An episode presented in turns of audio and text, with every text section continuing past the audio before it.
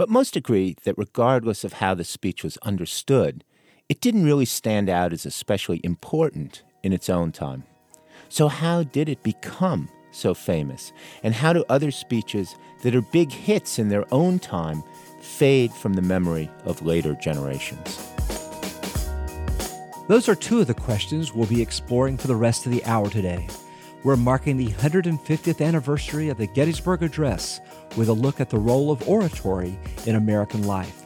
We'll hear why the lament of a dying Indian was recited by school children in America's early years.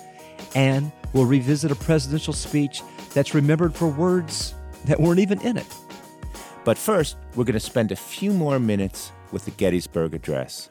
Peter, Ed, as I understand it, when the speech was actually given in 1863, it was basically spun by the papers in strictly partisan terms, you know, no different than any other speech. The Republicans called it a great success. The Democrats, they kind of trashed it. One newspaper, I think, even said it was dishwatery. Ouch. So, how did the speech change in our memory, our understanding of it? I mean, after all, millions of words were spilled on those battlefields along with the blood of American soldiers. Why did this speech, out of all the speeches given, become so important in our memory? Well, let me tell you one thing that's obvious. If the Union hadn't won, the words would mean something different. you know, yeah, but as uh-huh. it turns out, throughout the 1860s and 1870s, goodness gracious, it's not clear what's been won or lost in the war. Mm-hmm. People are still fighting over the black vote, over the limits of black freedom. But by the 1880s, and not surprisingly perhaps, it's at a reunion at this battlefield that the Gettysburg Address sort of comes back into visibility or audibility when it's first read at a reunion at the battlefield. And then in 1895, it's actually put in bronze for the first time at the battlefield. And Ed, which words are, are really resonant for Americans, uh, you know, on the eve of the 20th century? Well, what they love about this is that it's about putting the nation back together, Right. a new nation conceived in liberty that is people love those words the fact that the word slavery never appears here unlike the emancipation proclamation which had been far more important in the lincoln corpus and in the american memory before this uh, is precisely what makes it so valuable So, how do they handle stuff like a new birth of freedom or all men are created equal? How, how, how can they process that without really addressing slavery, emancipation? Yeah brian but here's another way of thinking about it what's the first great american film brian Uh, right, that thing about not being so equal. Birth of a Nation. Birth of a nation. And it seems so yeah. strange the birth of a nation would not be about the actual birth of a nation, but the birth of the nation as a rebirth after the Civil War and Reconstruction. It's And the it's a rebirth. white it's a white rebirth, right, Ed? Oh, exactly. Matter of fact, it says in the opening credits about the Aryan people, and I kid you not. Okay, this nation under God shall have a new birth of freedom, and that's what they mean. The nation was born, not reborn, but born in the decades after Reconstruction, after the Black Menace had been put down, and the proud Aryan people of the North and the South had been reunited.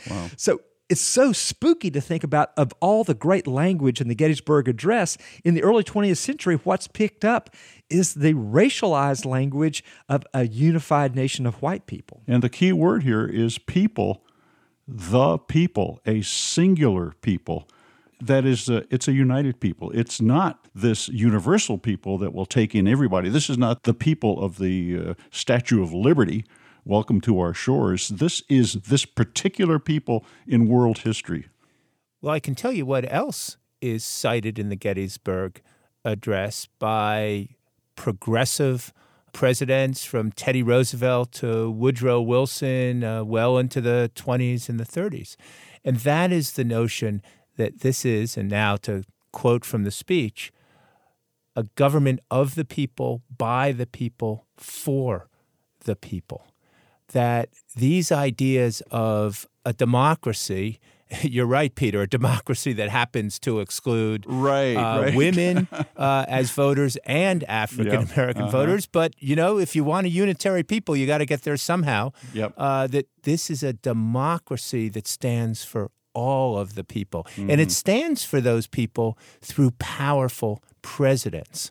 And it's really in the first 20 years of the 20th century that presidents claim their power from representing all of the people.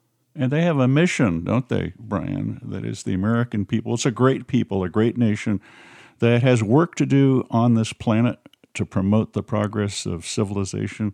And this helps explain something, Brian, that I've never really understood. How is the humble, humane Lincoln memorialized in that enormous white mausoleum thing of the Lincoln Memorial in the 1920s, right? It, it looks imperial rather than sort of Ah, democratic. yeah, yeah. How can we have such a powerful monument in Washington of Lincoln? You're right, Ed. It doesn't represent the humble Lincoln, but it does represent the early 20th century view of what makes a president powerful. And that is that he stands for all of the people. And- what fits your interpretation so well, Brian, are the very last words of the Gettysburg Address shall not perish from the earth. The United States is saving this for everybody. You know, that it's a global role. So, Brian, the, the meaning of the Gettysburg Address is pretty much fixed by 1922. Is that what we're saying? No, Ed. Uh, and that's because in the late 1950s and the early 1960s, that reconciliation, that structure that is forged on the understanding that the South will exclude African Americans from the people, it comes undone. It's challenged by the civil rights movement. Yeah, and the very idea that there is a people is now made problematic if we're so deeply divided by Jim Crow and racial segregation and prejudice, then we can't be a great people.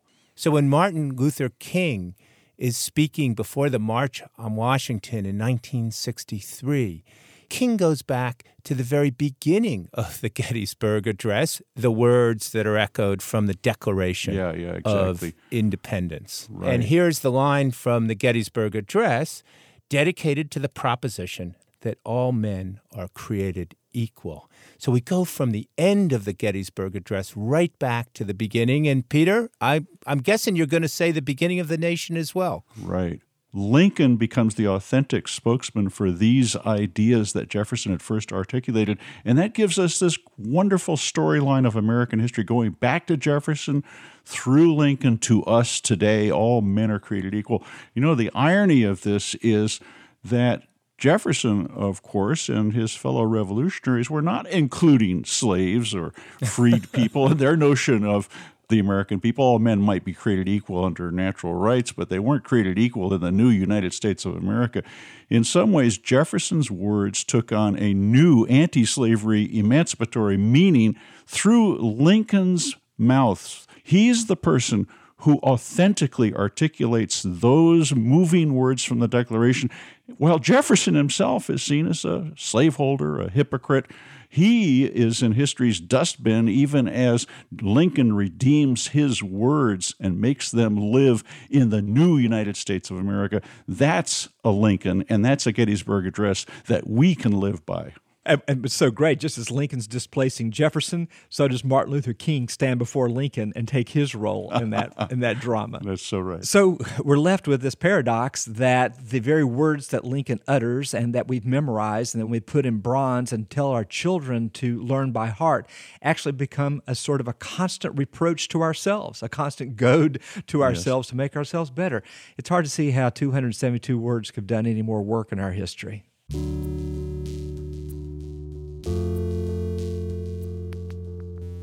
It's time for a short break. When we get back, how a handful of 19th century women made millions in today's dollars simply by speaking their minds. You're listening to Backstory. We'll be back in a minute.